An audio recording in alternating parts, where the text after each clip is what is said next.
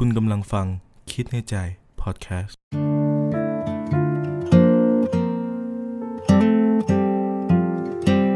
สวัสดีครับ อยู่กับคิดในใจพอดแคสต์กันอีกแล้วนะครับ ก็ห่างหายกันไปสักพักหนึ่งนะครับ ไม่เป็นไรครับ ตอนนี้กลับมาแล้ว ยินดีที่ได้พบกันอีกครั้งนะครับสำหรับเรื่องที่ผ่านๆมาเนี่ย ใครได้ฟังไปแล้ว มีข้อคิดเห็นอย่างไร หรืออยากจะให้พูดเรื่องไหนเพิ่มเติมนะฮะ ส่ง inbox เข้ามาในเพจคิดในใจได้เลยนะครับ หรือว่าไป comment ไว้ใน YouTube ก็ได้ หรือว่าในแอปพลิเคชันพอดแคสต์ต่างๆ ได้เลยนะครับ อันนี้เรารับฟังหมดแล้วก็ผมเนี่ยยินดีจะหาคำตอบมาให้นะฮะอะวันนี้ฮะเรื่องที่เราจะเอามาพูดกันเนี่ยเป็นเรื่องที่ผมเชื่อว่าทุกๆ คนเนี่ยเกิดคำถามในใจแน่นอนแหละ ไม่หนึ่งครั้งก็สองครั้งหรือมากกว่านั้นในชีวิตที่ผ่านมา มีแน่ๆกับคำว่า จะรอต่อไป หรือพอแค่นี้ดีกว่า เอาอยัางไงดีว่า เคยสงสัยไหม เคยถามตัวเองไหมฮะ อ่า ถ้าคุณเคยแปลว่าต้องลองฟังดูนะฮะ EP นี้ มาครับคำถามนี้ครับผุดขึ้นมาในหัวของตัวเราเองเนี่ย มันก็ต่อเมื่อเจอเรื่องความรัก หรือว่าเรื่องงานเรื่องอะไรที่ เราต้องตัดสินใจและเป็นเรื่องที่เราต้องใช้เวลากับมัน คือเราไม่สามารถรู้ว่า A หรือ B ดีกว่ากัน ซ้ายหรือขวาไหนเอาแน่นอนไม่ได้ อะไรอย่างนี้นะครับ เลือก A แล้วจะดีจริงไหม จะเสียใจหรือเปล่า เลือก B แล้วจะเสียดายที่ไม่ได้เลือก A ไหม อะไรอย่างนี้ครับผม ทีนี้ผมขอยกตัวอย่างหลักๆ เรื่องที่เราต้องเจอแน่ๆนะ ผมว่าเป็นเรื่องของความสัมพันธ์ก็แล้วกันฮะ แบ่งออกเป็นอย่างนี้ฮะ แบบแรกเนี่ย ผมให้คำจำกัดมันว่า คนที่ ไม่มีสถานะก็แล้วกันครับ เช่น ไปคุยกับเขาคุยกันหรือคุยกันอยู่ก็แล้วแต่นะ แต่ว่ามันมันหายไป มันเงียบ มันไม่มีอะไรชัดเจนสักที บางคนคุยมาเป็นปีแล้วหวานแหววกันตลอด แล้วก็แบบอะมีความรู้สึกดีๆ ให้กัน แต่ไม่รู้ว่าเราเป็นแฟนกันไหม เราเป็นอะไรมากกว่าเพื่อนหรือเปล่า รอให้เขาบอก รอให้เขาขอ รอแล้วรออีกจนแบบอะกลับมาคุยกับตัวเองว่าเฮ้ย เราจะรอไหมเนี่ย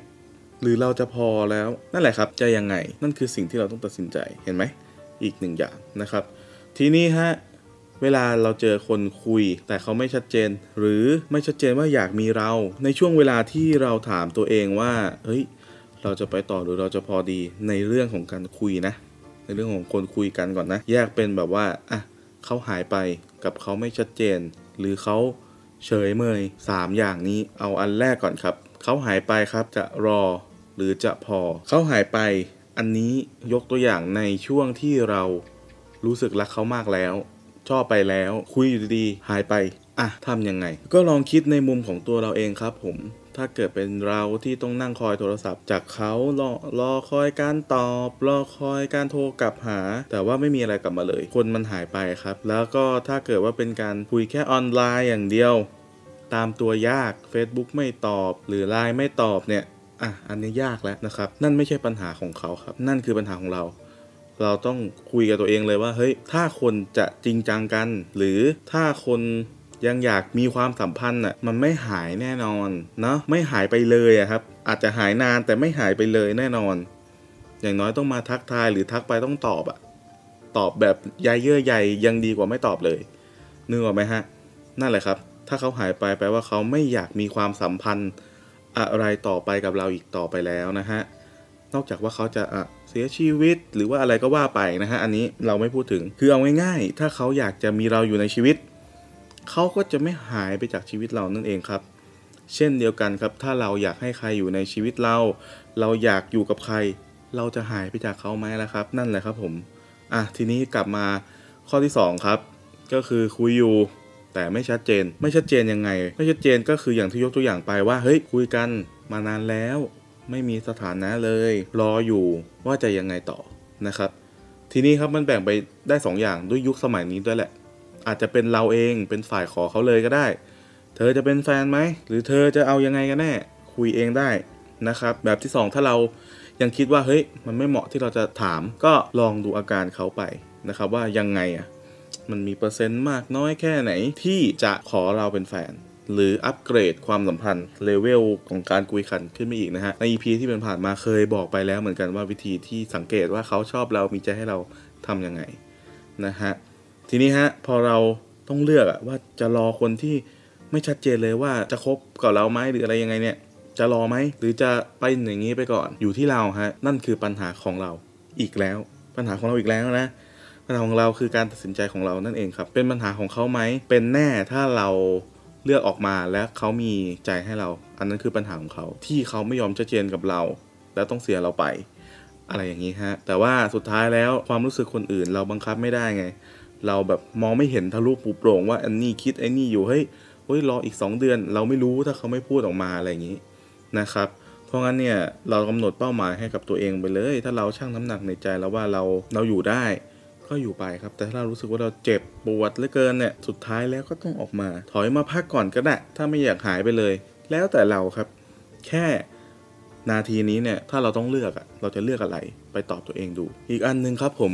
ก็คือการที่เขาเนี่ยเฉยเมยนั่นเอง เฉยเมยก็คือแบบก็เฉยเฉยครับ คุยกันก็ได้ ไม่คุยก็ได้ มันทำให้เราต้องตกอยู่ในสถานการณ์แบบ ที่ต้องเลือกว่า อืม มันเอาอยัางไงวะไอ้นี่ทำไมเฉยจัง เราตื้ออยู่ฝ่ายเดียวไหมหรือว่ายังไงนั่นแหละฮะเป็นปัญหาของเราอีกแล้วที่ต้องเลือกเขาเฉยเมยไม่ได้แปลว่าไม่รักก็จริงครับ แต่ถ้าเขาจะรักเขาก็ต้องไม่เฉยขนาดนั้นนึกออกไหมฮะต่อให้คนที่แบบปากแข็งที่สุดในโลก หรือแสดงออกไม่เก่งอะ่ะแต่ถ้าเราอยากได้อะ่ะเราอยากมีความรู้สึกดีๆให้ใครอะ่ะเราไม่อยากจะมอบให้เขาก่อนนะครับ เราไม่อยากให้เขาประทับใจแหละครับ อ่า ลองคิดดู ใช่ไหมฮะ ทีนี้ฮะมีตัวเลือกให้แล้วกันครับ คุณอาจจะถามเขาไปเลย สรุปคือไม่คิดอะไรใช่ไหม จะได้ทำตัวถูก หรือถ้าคิดก็บอกกันจะได้ทำตัวถูกเหมือนกัน เฉยๆ กลางๆ แบบนี้มันไปต่อไม่ถูก และอึดอัดกันเปล่าๆอะไรอย่างงี้ฮะสามารถคุยได้ผมว่าถ้าเราอยู่ในวัยที่โตพอที่จะรับเอฟเฟกต์อะไรเหล่านี้นะฮะไม่งั้นเนี่ยเราก็จะอยู่ตรงกลาง ผ่านไปกี่เดือนกี่ปีเสียเวลาเปล่า จนแบบอะสุดท้ายมันก็วน loop มาว่าเฮ้ย ยังไงอะ หลายเดือนแล้วนะ นานแล้วนะ วนลูปไม่จบไม่สิ้นนะฮะอะอันนี้คือเรื่องของการคุยนะ ซึ่งมันแบบหนักหนาสาหัสเหลือเกิน แค่เลือกเนี่ย แต่เป็นการเลือกที่มันจะเปลี่ยนแปลงชีวิตเรานะฮะ มันก็เลยทำให้เราเนี่ยหนักใจนิดหนึ่ง ต่อมาฮะ เป็นเรื่องของการที่เรามีความรักครับ คบกับคนนั้นอยู่ คบกับคนนี้อยู่ ไม่ว่าจะนานหรือไม่นาน หรือเพิ่งเริ่มก็มีคนที่ต้องตัดสินใจ ผมยกตัวอย่างอย่างนี้แล้วกันฮะมันจะมีเคสที่แบบว่าคนรักกันปกติเลยนะ แต่ว่าเฮ้ยมันเปลี่ยนไป มันรักไม่เท่าเดิม มันแย่ มันไม่ work ทุกอย่างมันมันต้องตัดสินใจก็ต่อเมื่อมันไม่ work อะฮะในความรัก แต่เพราะความผูกพันฮะมันเลยทำให้ไม่ตัดสินใจสักที อยากจะขอเลิกว่ะ แต่ว่ามันผูกพันนะ เสียดายต้องไปเริ่มต้นใหม่นู่นนี่นั่น แต่ก็โดนเขากระทำมาเรื่อยๆ จนแบบ อืจะไปต่อหรือพอแค่นี้ดี นั่นคือประเด็นครับ ก็จะเล่าให้ฟังว่าถ้าคุณเป็นผู้ถูกกระทำแบบนี้มาสักพักแล้วหรือว่านานแล้วนะฮะแล้วคุณมีคำถามในใจที่เกิดขึ้นว่า ฉันจะคบกับคนนี้ต่อไปดีไหมหรือว่าฉันควรจะเลิกไปเลยเนี่ยแปลว่าความสัมพันธ์คุณกำลังมีปัญหานะฮะในฝั่งของคุณก่อนคือ คุณดูภาพรวมนะฮะว่าที่เราคบกันมาตั้งแต่แรกเนี่ยมันมันเป็นยังไง เริ่มต้นแบบไหน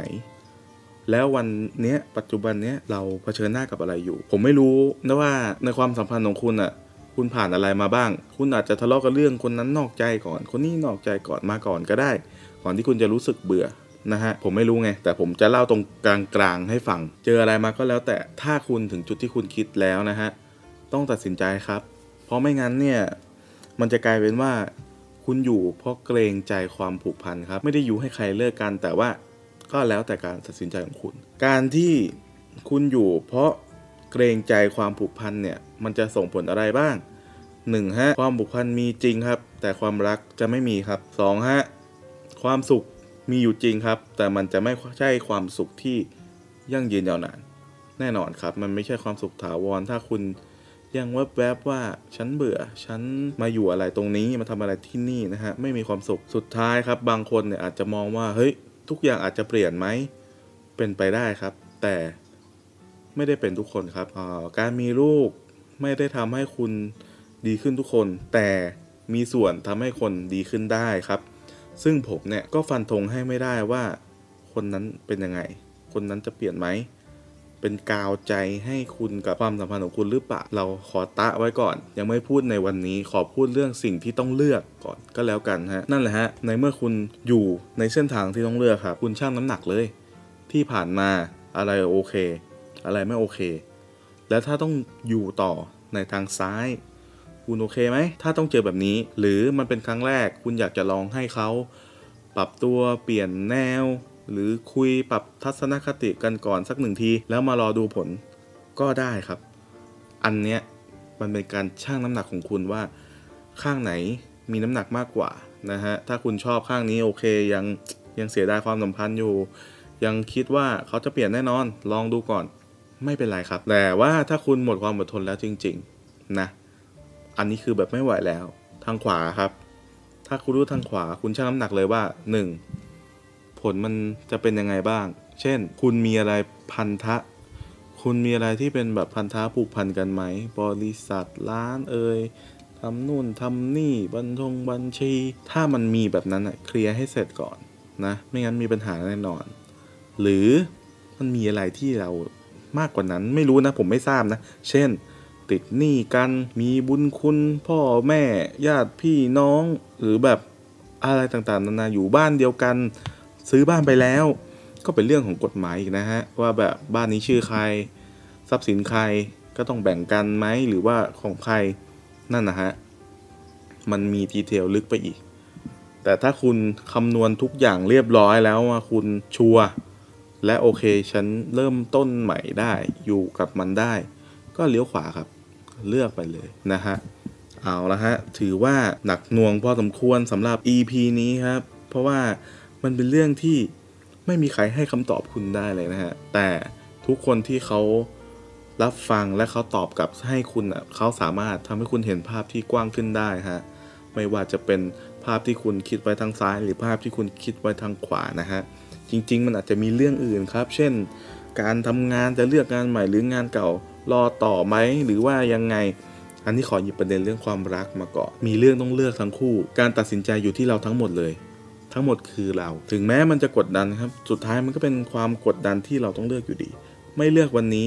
วันหน้าเจอทางแยกใหม่ ก็ต้องเลือกครับ แบบเฉยๆก็ได้